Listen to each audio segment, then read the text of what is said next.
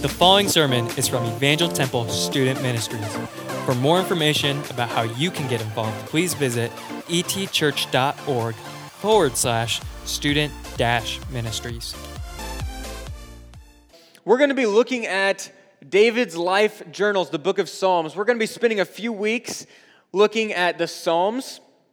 Uh, it, just to give you a little bit of an idea, um, a lot of these, a, a number of these, 14 in particular, are specific to some time in David's life, a specific instance, a situation, something that David's going through, and he's writing in his journal. And so uh, we're able to see the uh, historical documentation of what happened on the outside, what he was going through in his life in the historical, historical books in 2 Samuel, 1 Samuel, um, a little bit, but primarily 2 Samuel, we're able to see what is David going through in his life, what's happening on the outside in David's life.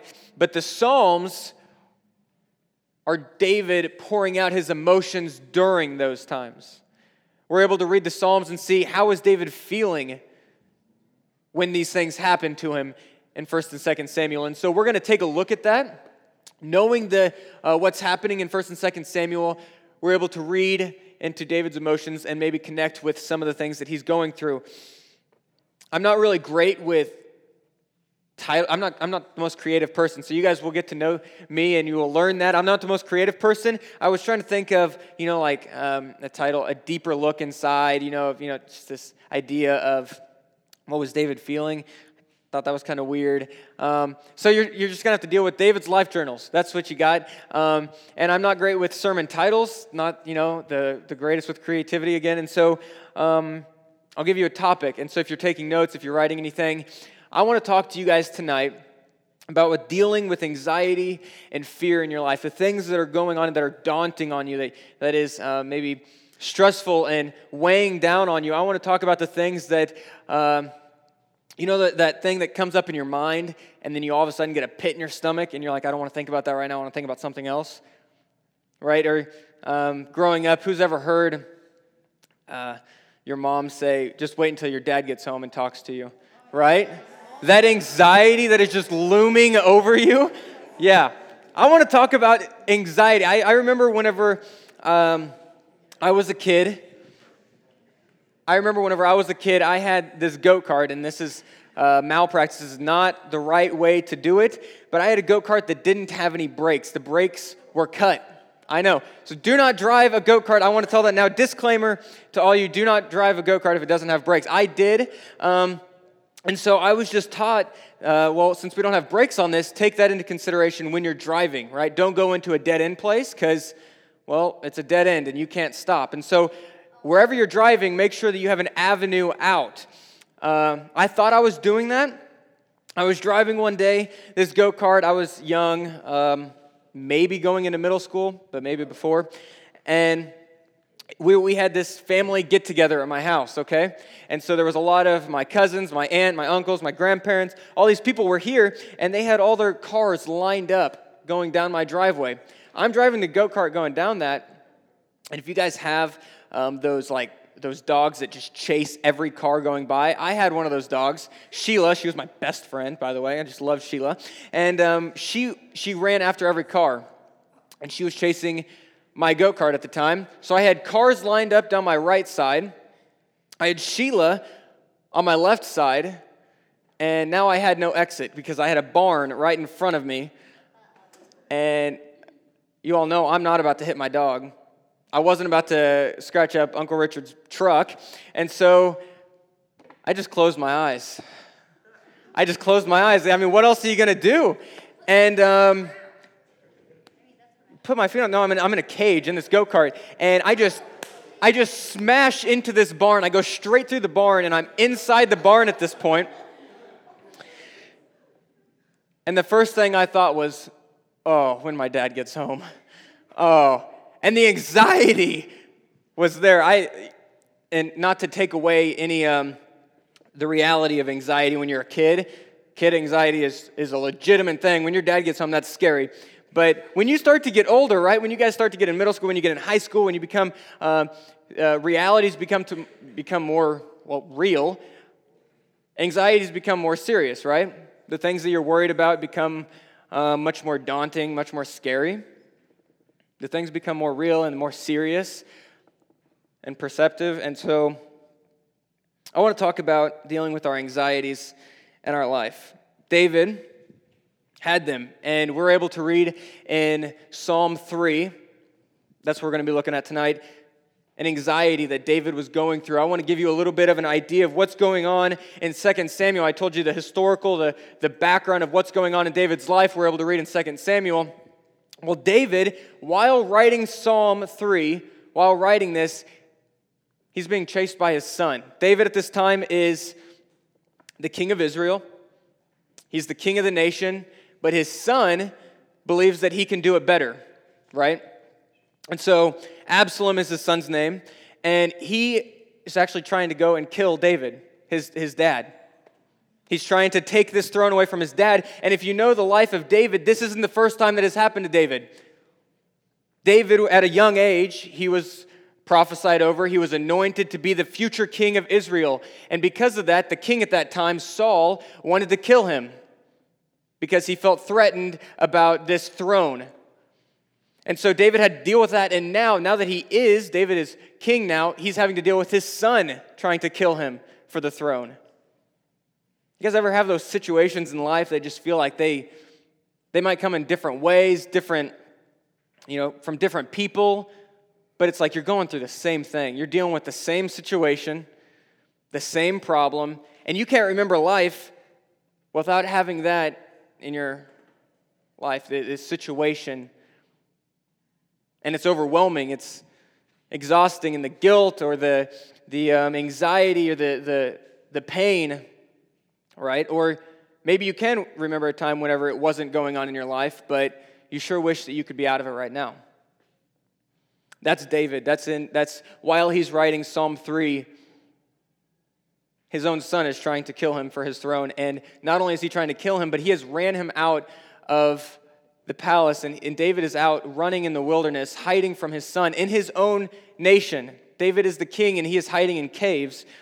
And so that is the situation that we are reading, the context that we're reading in in Psalm 3. And so let me go ahead and start reading. You guys can read along here in this psalm.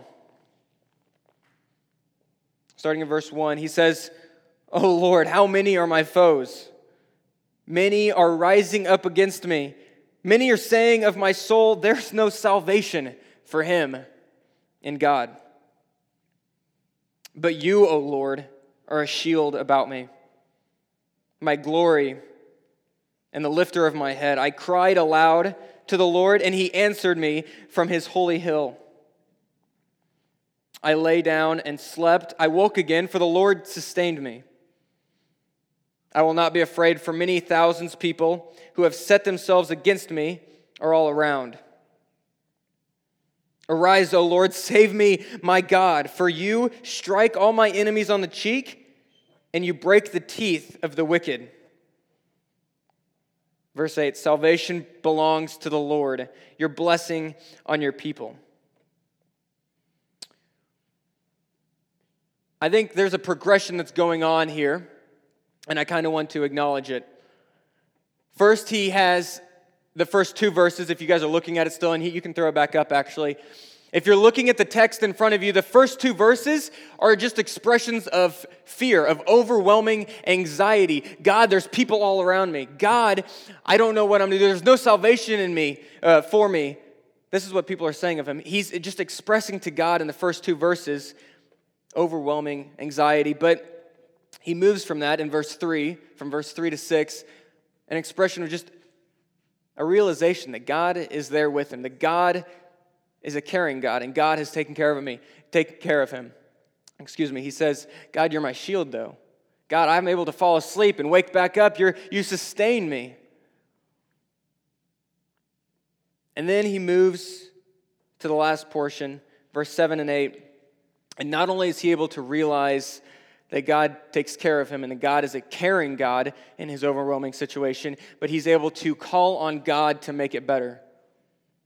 He's able to call on God to do an amazing work in his life. And if it's anything that I really want to express tonight, anything that I want to uh, tell you about this psalm is that David, regardless of the situation in his life, regardless of how overwhelming his situation is, regardless of what verses 1 and 2 say, by the end of the psalm, he's able to call on God to do a work in his life. And I would like to present to you guys tonight that regardless of the situation that we're going through, regardless of what it is in your life that you get a pit in your stomach when you think about it, regardless of whatever it is that you're overwhelmed about.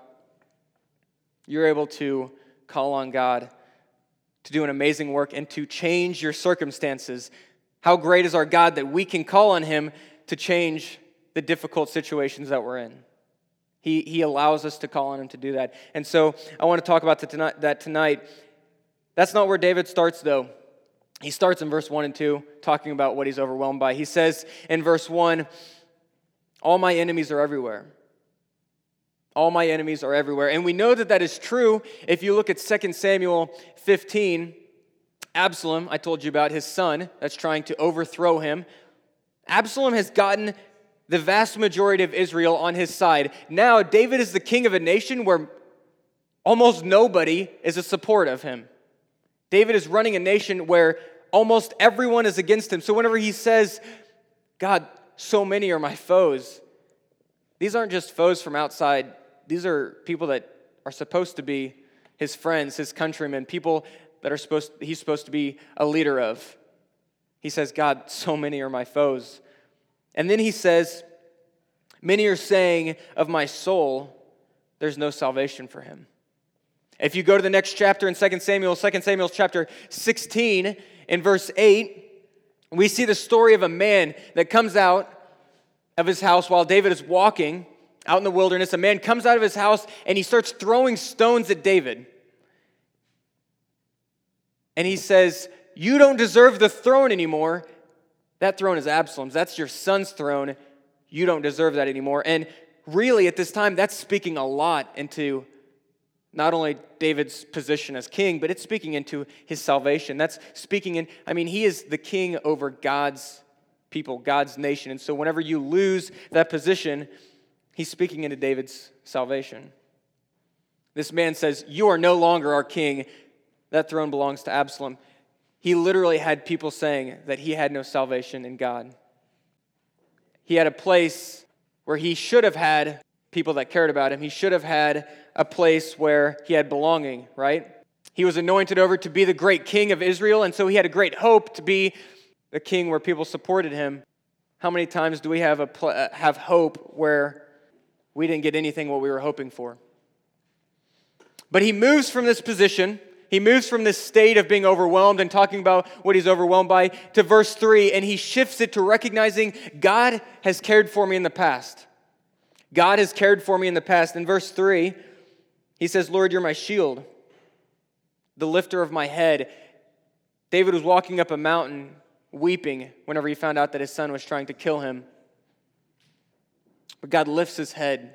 What a beautiful symbolism of how God lifts our head and our, from grief to a point of praising him. He says, I cried aloud to the Lord, and he answered me from his holy hill. I lay down and sleep, and I can wake again, for the Lord sustained me. This literally happened as well. I mean, we can follow through the text of 2 Samuel this whole time. This is literally happening. David is asleep at one point, and the Lord is caring for him at his most vulnerable state when he is sleeping, and David wakes up and he's able to escape from Absalom attacking him. God sustained him even in his most vulnerable times, the times that we aren't able to protect ourselves, the times where we can't do anything to protect ourselves. God sustains us, and David remembers that. Verse 6, I love this. He says, I will not be afraid of the many thousands of people against me.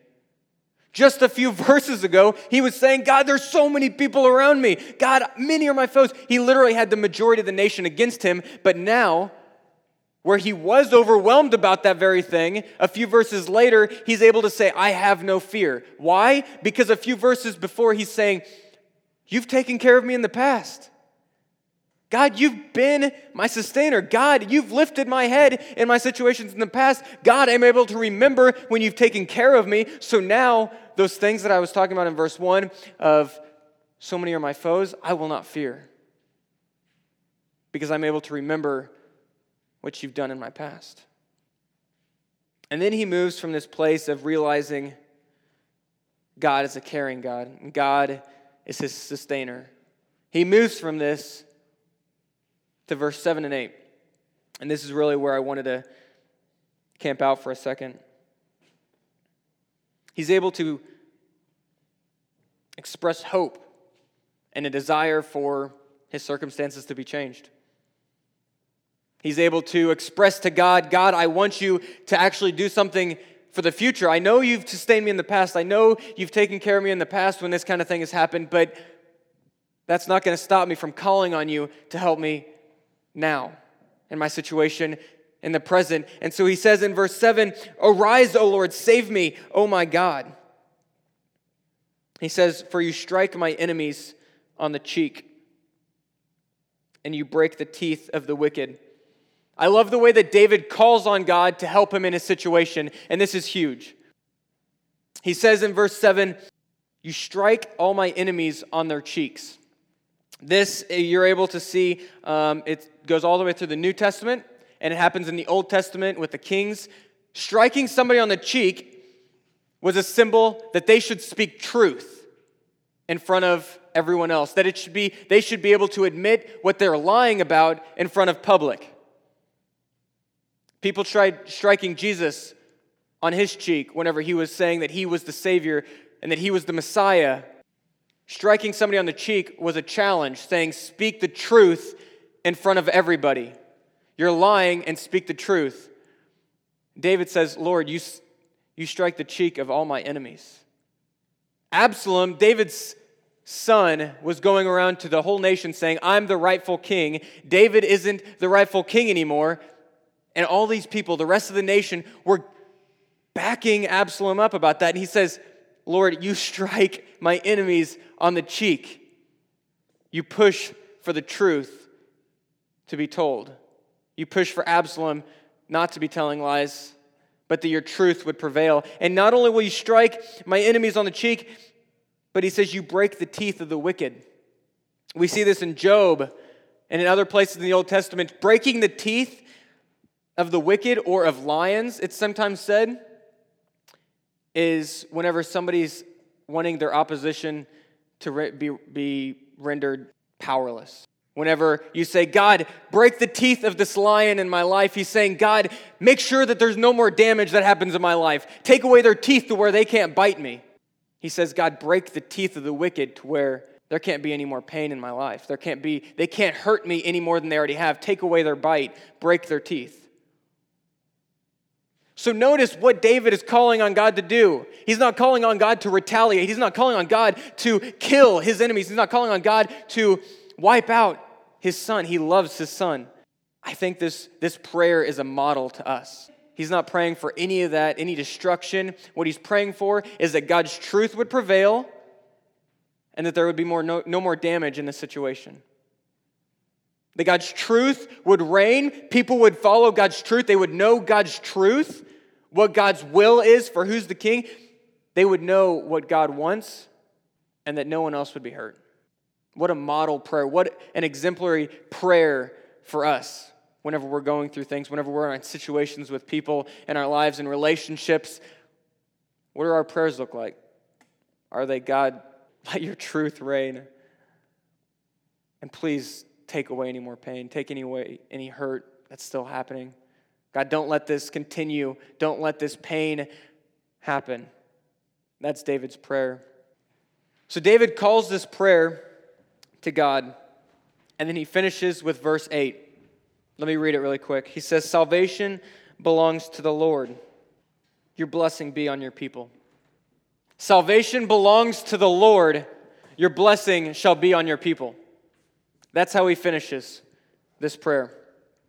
Salvation in the Old Testament wasn't regularly this eternal hell or this um, eternal heaven. It wasn't this afterlife. When they're talking about salvation, a lot of the time it's talking about what they're going through that heaven on earth this idea of, of heaven on earth that, that we can have salvation in our lives right now that when we're living through right now we can find salvation.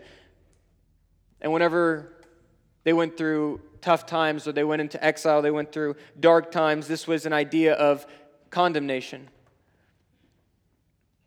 David was in this time of hell on earth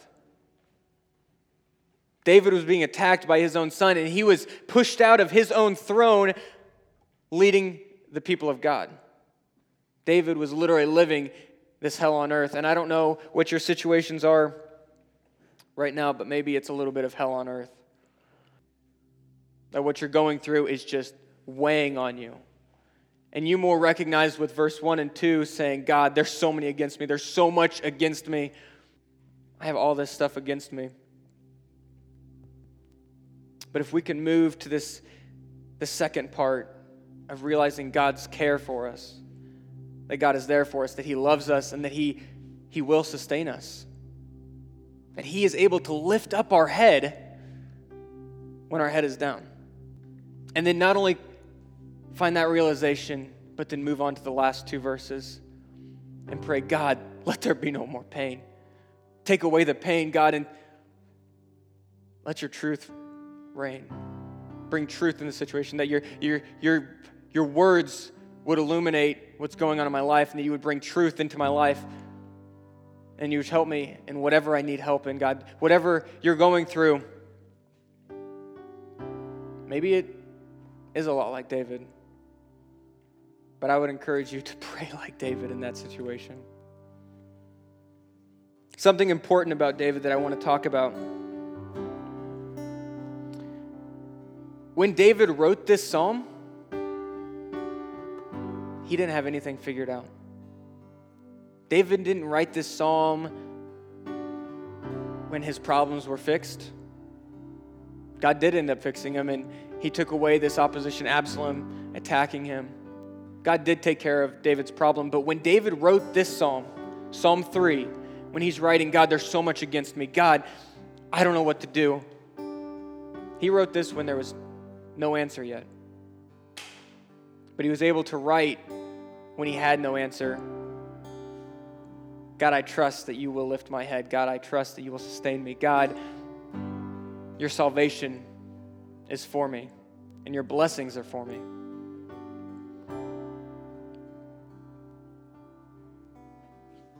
I don't know what it is that you're going through, the, the thing that brings a pit in your stomach, or the thing that's just weighing down on you that's overwhelming you anytime you think about it, the stress, whatever it is that maybe you can't remember the last time that you didn't struggle with it. Or you can, but you sure wish that you didn't have to deal with that right now. And that you wish that you could find some way out.